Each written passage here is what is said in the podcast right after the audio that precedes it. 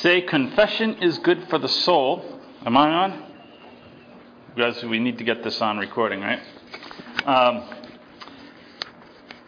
I said, for those at home and here who might have caught this, that we were done with history. That's not exactly true. Um, and but we will do it without the dates and names and places. Okay, so that'll be okay. It's just going to be just a little, little bit there. The other thing is, I, I, I, did say last week that maybe we'd get into some economics. Uh, that wasn't a joke. That was actually true. Um, but we're not going to be. Uh, uh, let me talk about what, what we're not going to do here. Uh, we're not going to get into uh, what the Bible says about your finances. That's not what this is going to be. We're talking about the, the economics of the gospel. Our, our writers of our of our New Testament and, and Christ, they were they were great uh, at using. they're very versatile. They they could teach different elements uh, uh, of spiritual principles using all sorts of different metaphors. Uh, Paul was Paul liked athletics actually. He talked about boxing and he, he talked about wrestling and he talked about all these different things, races and, um, and Jesus liked to use um, uh, agriculture. Uh, there's politics. There's uh, sociology, architecture. There's all sorts of metaphors that are used to teach um, different elements of our New Testament. And we're going to be looking at uh, just some of them uh, that have to do really with economic principles. Uh, so we're going to begin with Ephesians chapter 2. It's going to be kind of our text here. Ephesians chapter 2, um, and beginning in verse 4 through 10. We've been going through Ephesians uh, in the morning class, um, and uh, so we've covered this, but not from this perspective. Ephesians 2 4 through 10, he says, But God, who is rich in mercy, because of his great love with which he loved us, even when we were dead in trespasses, made us alive together with Christ, for by grace you've been saved, and raised us up together to sit together in the heavenly places in Christ Jesus, so that in the ages to come he might show the exceeding riches of his grace and his kindness toward us in Christ Jesus. For by grace you have been saved through faith, and not of yourselves. It is the gift of God, not of works, lest anyone should boast. For we are his workmanship, created in Christ Jesus for good works, which God prepared beforehand that we should walk in them.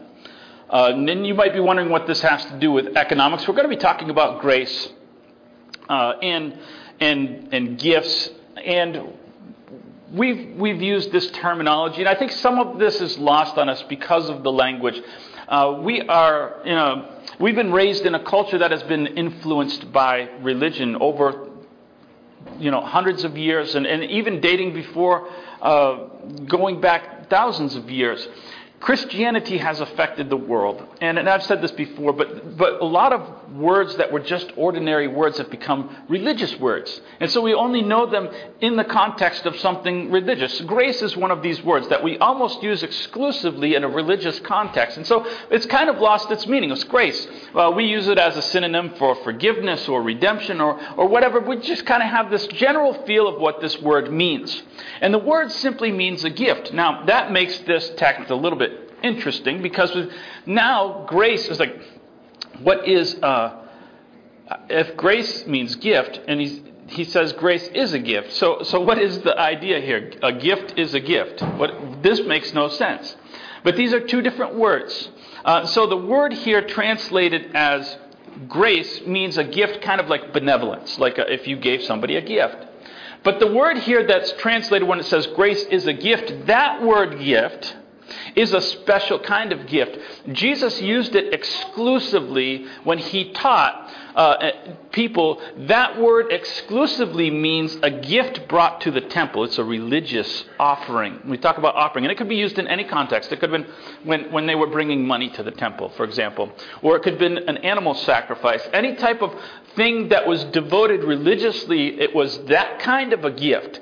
And so he's saying that grace is this benevolence that God gives is a, is a religious sacrifice. That's going to become important as we actually conclude this. So I want to kind of hold on to that thought. But we're going to be using this idea uh, and, getting into some economic.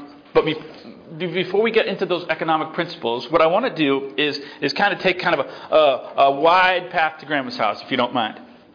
Uh, I want to talk about some, some tendencies we have and, and talk about some, uh, some ideas that we're going to use to bring out the truth of, of what I want to accomplish here this morning. Uh, first of all, we all have tendencies. Uh, just whatever your nature is, that's your tendency. And you tend to uh, use that to across multiple uh, applications. Let me give you an example. If you're an aggressive person, right, uh, and uh, you're uh, you have something, let's say your um, air conditioner, just randomly, uh, makes a, a buzzing noise. What do you do?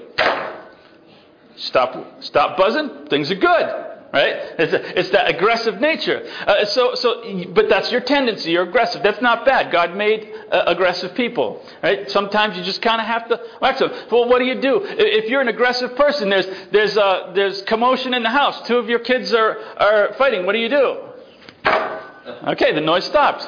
Right? That's good. Right? That, that's my tendency. Now, I'm not saying that that's always every application is good, but if that's your tendency, that's what you do. If you're a tinkerer, right? If you're a tinkerer, anybody a tinkerer in here? Okay, we got a tinkerer. What's your what's your what's your uh, tool of choice? Ratchets? Okay, so that kind of a tinkerer. So he's a big, large-scale tinkerer, uh, or a screwdriver. If you like, a, if you like little technical stuff, then your your first tool is is grab the screwdriver, right? The tinkerer, the tinkerer likes to pull things apart. Uh, some, that, that's not bad. God made tinkerers. Uh, so so you you uh, you like to pull things apart and see what's wrong. Now, if you're good at figuring out what's wrong, um, then then that's, you might be able to pull it. Ah, that's that's the problem. Sometimes you pull things apart and realize it has lots of springs in it. And it's like, I'm going to buy a new one now. right? So, uh, but if you're a tinkerer, all of a sudden you have interpersonal situations. What do you do? You, are not a, you're not a hammer person. You're a tinkerer. So, well, well what happened then? And, and let's figure out the emotional things, and we tinker with people. Hey, I got this little advice for you, and we tinker, tinker. Right? That's your tendency. That's what you do. And we're gonna we're gonna talk um, about tendencies that we have as Christians. That, so so just kind of hold on because we're gonna we're gonna get there. Uh, I, I, when I was first here, I, am not even sure what the sermon was. This is uh, probably not good, so probably you don't. But I showed a video when it was my first year here. I don't. You, it was a video about conformity, and, and it's like a three or four minute video. It's on. It's on YouTube, of course. Everything's on YouTube. So uh, you can go find it. But it was a, a, video showed, if you remember, if you were here. If not, I'll, I'll summarize it. Uh, it was a video. Uh, it showed this doctor's office, a real doctor's office, but there was an experiment. And everybody was in on the experiment except one person. And they were all sitting there, and a bell would ring, and everybody stood up that was in on this. You guys remember that? Okay. Uh, so uh, everyone stood up, and this one, per- except for this one person, who thought that was strange. It took about five or six times, and she was standing up with everybody. And maybe you've seen this independent of, of this. You've seen it? All right. So, so you're tracking. Well, what they started doing then is they started pulling people out of who were in on it into the, you know, they were called on by the doctor. And, uh, and so one by one, the new people are coming into the doctor's office for appointments. And they were teaching these new people. Eventually, there's no one from the original group, and they're still teaching the same rules. They're, they're teaching the rules of the group. These are the rules. And, and so that is going to become also important as we get into talking about the economics of the gospel and this concept of gift. Now, I know you're wondering how in the world all three of those ideas come together in what we're going to talk about. Um, but I, I, I want to talk about a tainted worldview that we have. Everyone in this room has it. Um, this is where we come to some history. Uh, and it's just going to be brief, I promise. Um, we are a different nation. I didn't say better, I didn't say worse, we're just different. We didn't become a nation the way virtually every other nation in the history of mankind became a nation. It, it just we're different. Uh, someone discovered some piece of land, and people became interested in it. That's that's how we became a country. But how we became most nations in the history of humankind have just evolved over a period of time. But we were we were formed And, and there was this exciting opportunity. And so, who came to this wonderful country that we have? They, they, had, all, they had three things in common. No matter what country they were from, they were somewhere from Germany, somewhere from, from uh, England, somewhere from all over the place. But we were formed specifically. Everybody who came here had three things in common. One, you had to be excited about adventure, right? We have some uh, uh, some people moving here from a long ways away, right? Uh, for college, and and it's a, it's an adventure. It's different. It's exciting, maybe, but nervous. But to, to get to that point, you have to be willing to do something new. If you don't like adventure, you weren't coming to this country. That's the first thing. The second thing that they all had in common uh, was they all wanted independence. If you didn't care about independence, if you didn't care about uh, religious freedoms or political freedoms, then, then why move, right? So, so they all had this imprint, this specific character trait. And the third thing is they all were excited about entrepreneurialism, capitalism. They all had that. Have your own land, do your own thing, and, and maybe make a profit selling stuff back to whatever the country you came from. Right? That, that was exciting to everybody who came here. And what happens is, this is where we pull in that idea of conformity. Uh, as, as everybody came here, they all had the very specific character traits those character traits existed in every country, but they were just a subset of a larger community. But we culled that specific, it was like we distilled that character trait and formed a country with just that. That's why we're the only country that likes American football, by the way. Right? Why? Because American football is all about owning property and taking property. No one else cares about that because it, it, doesn't fit into their identity of who they are. But that's our identity. And as as we uh, as we came here, now many of you, I, I, my family came here a little over hundred years ago. I mean, long, long after this was formed. But what happens? Conformity. And so we learned the rules of the uh, of the group. Now, I'm not saying absolutely every person. But as a generality, we learn these rules. Because this is the way it's done here. And so we get into this worldview, this, this capitalist worldview. Now, again, this is not bad. This is not good. It's just what it is. Capitalism is wonderful. It's great if you were trying to get a uh, a good financial base, if you're trying to develop a great economy, it's a wonderful system. However, we, we talked about those tools, right? And if you need a hammer, hammer's a great thing to pull out. But it's not always good to hammer. It's not always good to tinker. And capitalism does wonderful things, but it is horrible tool when it comes to the gospel. And I'm going to illustrate some of the, the mindsets and some of the ways that this is ingrained in us and how we subconsciously use this tool to the gospel. Romans chapter 4. Romans chapter 4.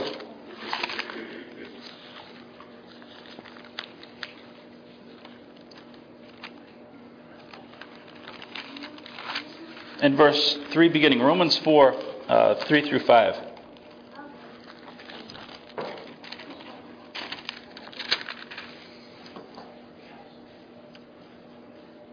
He says, For what does the scripture say? Abraham believed God and it was accounted to him for righteousness. Now, to him who works, the wages are not counted as grace, but as a debt. But to him who does not work, but believes on him who justifies the ungodly, his faith is counted for righteousness.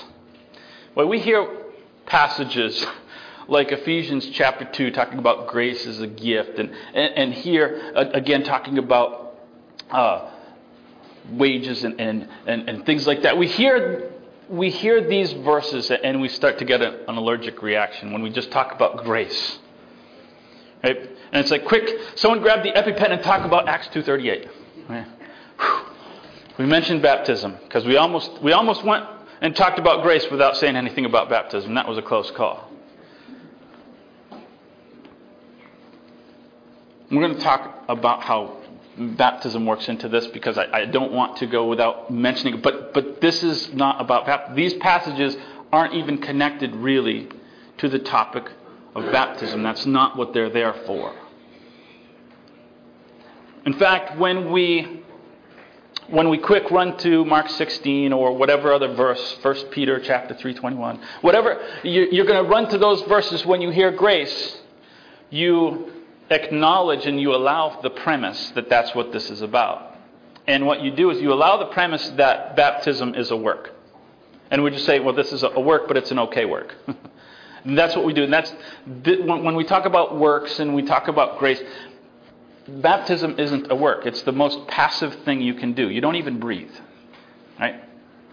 It's not a work. This is not under this heading when he talks about wages and things like this.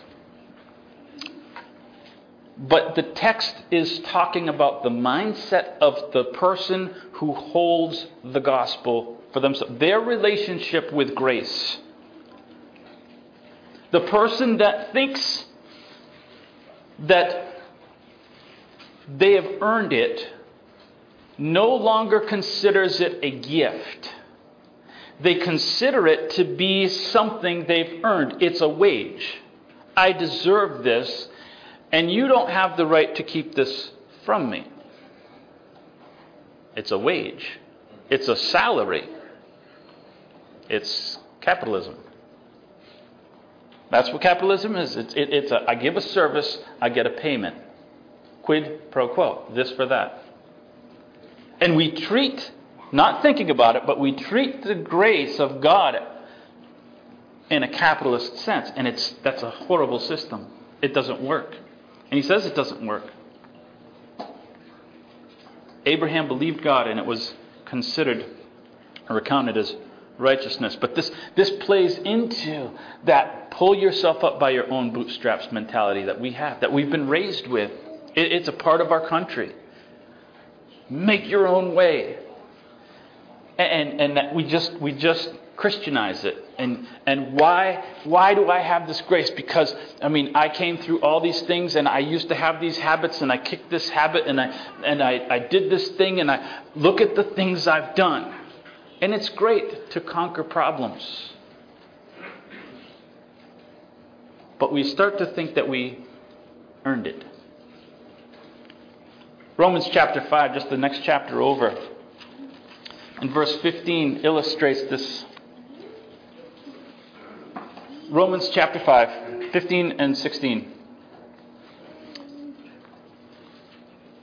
He says, But the free gift is not like the offense, for if by one man's offense many died, how much more the grace of God and the gift of the grace came by one man, Jesus Christ, abounding to many. And the gift is not like that which came through the one who sinned, for judgment which came from one offense resulted in condemnation. But the free gift which came from many offenses resulted in justification. In this passage, he's, he's contrasting Adam and Jesus. And he, he's, they're like two sides of the same coin, they're, they're kind of like opposites. Right?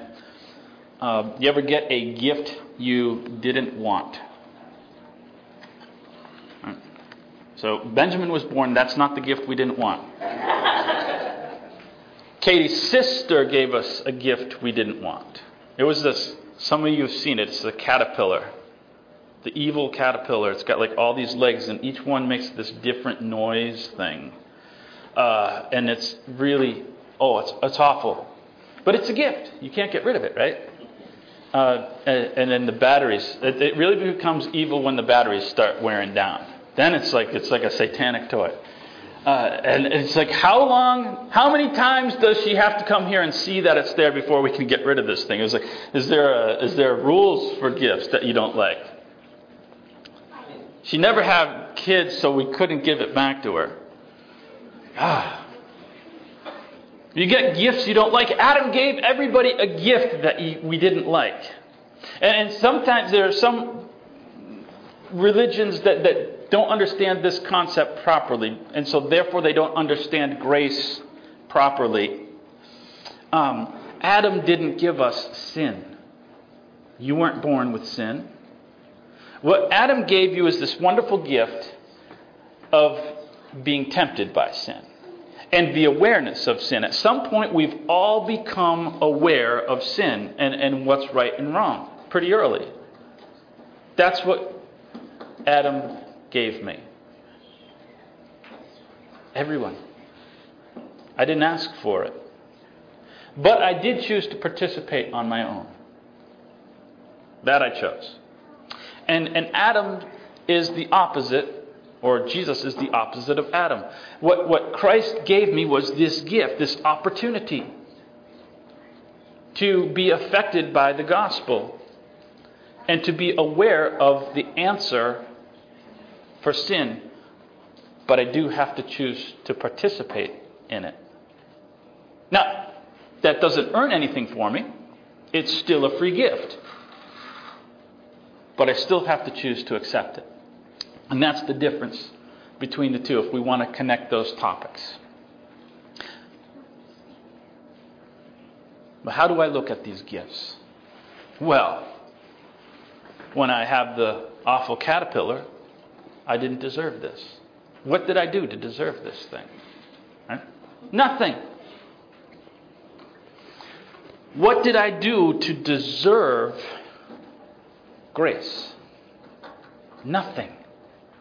Oh, but all of a sudden it's different. I did this and I did that, and so I feel pretty good about my standing in grace. No. You have to have the same attitude towards grace as you do towards Adam. If you feel unfairly given this gift by Adam, per this chapter, Romans chapter 5, you have to feel that you got the unfair gift of grace. But we never feel that that was unfair. And that's how we hold it for ourselves. But things always affect other people. As I said, the, the, the, the, the tools that you use to work on the things in your house are the tools you pull out to work on other people. Those are your tendencies, and they always affect other people, good or bad.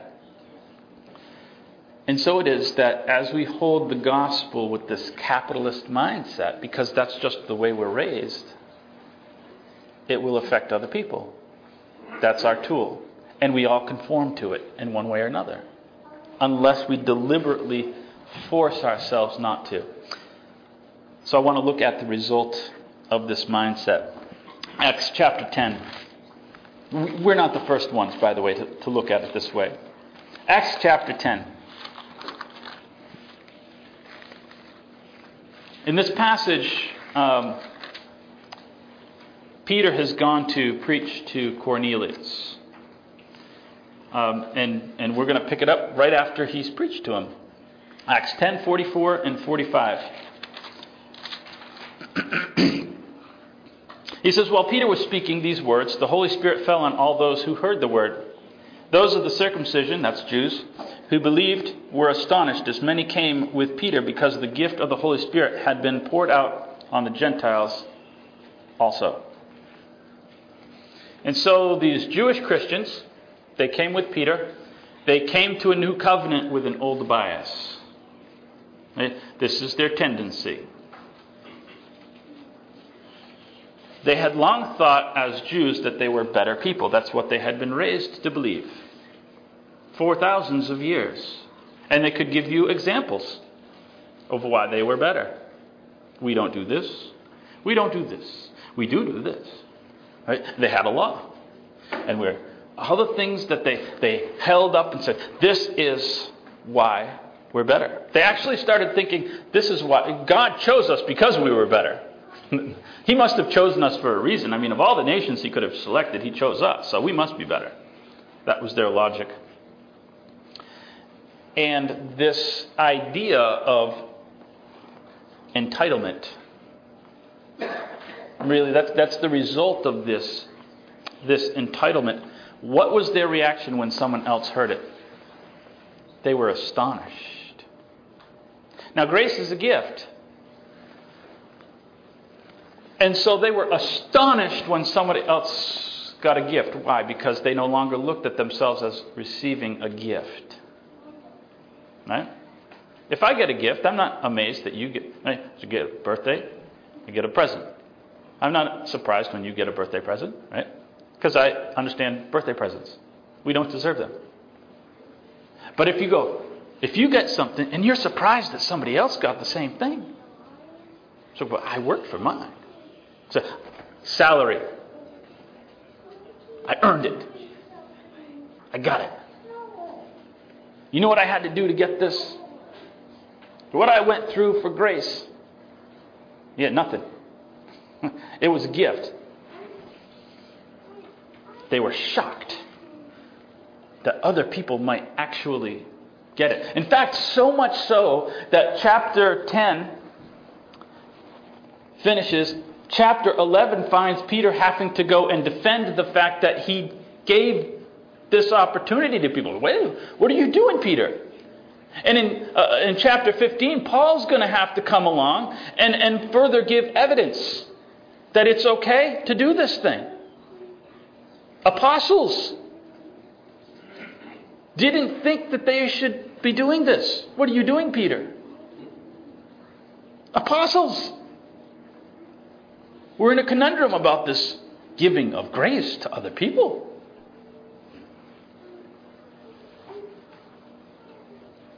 Is the capitalist mindset eventually affects other people, how I hold it. Not just whether I have it, but how do I hold it?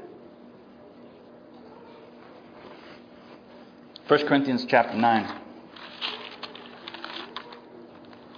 1 Corinthians chapter 9 verse 16 and 17.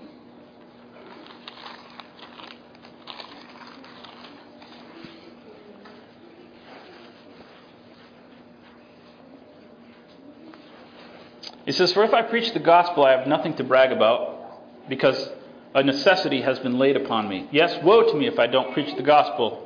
If I do this willingly, I have a reward, but if I do it against my will, I have been trusted with a stewardship. Paul saw two options. I can preach because I want to, or I can preach because I have to. There was no third option. There was, yeah, maybe I'm not going to do that. That was not an option. And he says, if I do it because I want to, I get more, it's more rewarding. Because I at least enjoy it. And I, I'm glad. But if I have to do it like Jonah, then I'll do it like Jonah. Because I've been told I have to. It better to do the first one. But at least I will have fulfilled the requirement if I do it because I feel I have to.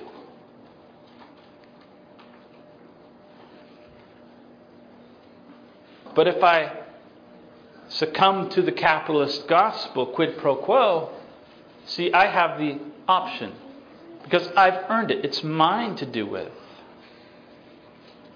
And this is the way that it affects other people. See, other people don't have the same opportunity to hear it. Why would, I, why would they hear it?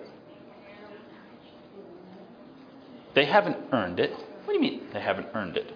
How do we do that? How do we force other people to earn it? Well, remember, capitalism is a system of merit. And it's, as I said, it's wonderful to do the things it does. If you're managing your 401ks and all this other stuff, it's a wonderful system. But it's horrible at holding the gospel. Do people have to be in a certain economic status for me to tell them the gospel? Do they have to be a certain social class? Well, then I've set a quid pro quo. I've set up a, you have to reach this standard for me to give you the gospel. It's capitalism.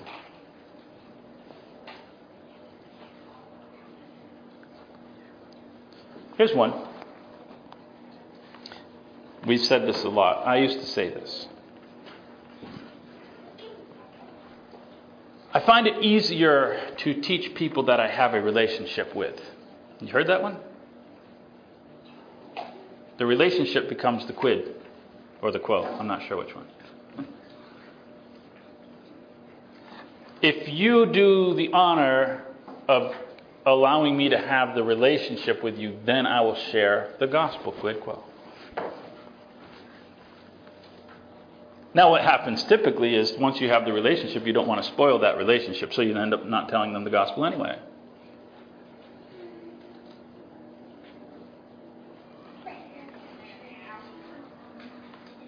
Do they require a relationship with me to hear the gospel? Did God feel the need for me to have the relationship with Him first before I got the grace? No, it doesn't work that way. Capitalism operates on the exchange of goods, as we said. Here's another one. Have you ever considered the likelihood that a person would respond? They would never, ever listen. You might be right. You might be absolutely right. Does that make a difference? That's capitalism.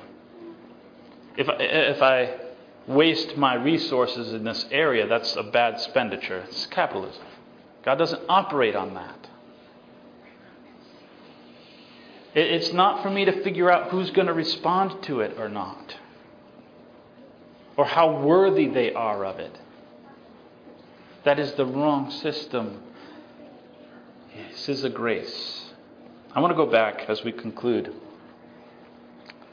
and talk about those words. Because there's something very uncomfortable, and maybe you didn't pick on it, pick up on it. Um, when I say that grace is a gift, that Christ gave us a gift, that that word offering is a that's a loaded word. We come and bring an offering, and we understand that. And we talk about all sorts of offerings. We, we bring money, we, we, we, donate time or service to something. We, we talk about all the offerings we do, and we understand that that's our rightful place as a religious devotion to God. But think for a moment how unworthy we are that Christ came and presented a religious offering to you in a temple. We're called the temple of Christ. Does it make you uncomfortable that Christ would give a religious devotion to you? Because that's not the way it's supposed to work. Humans give the devotion to God, right? It's not supposed to work the other way. But Christ said, grace is a gift, a religious offering. Christ gave us a religious offering. That makes me feel uncomfortable. yeah, you know, I'm not the only one who, who felt uncomfortable. Peter felt uncomfortable. I was like, no, no, not my feet. He's like, Well, then you have no part with me. Oh, okay. the whole thing. John the Baptist felt uncomfortable. He's like, I need, to, I need to be baptized by you. Yeah, but that's not righteousness right now. Right now, you're doing this for me. Christ came and gave us something that we don't deserve, and He wanted us to feel undeserving. If you have that uneasiness as I talk about that, that's the right response. Because it is a gift, it is a grace, it's something you don't deserve. As undeserving as you feel right now, that's how undeserving everybody else is around you when you leave here. So see a different principle. Learn a different principle because the ones that we've all been raised with work wonderful for some things, they're wonderful tools. But they don't hold the gospel at all. They don't work grace. Our option is to extend a religious offering that is undeserved to other people because that is what we received an undeserving gift.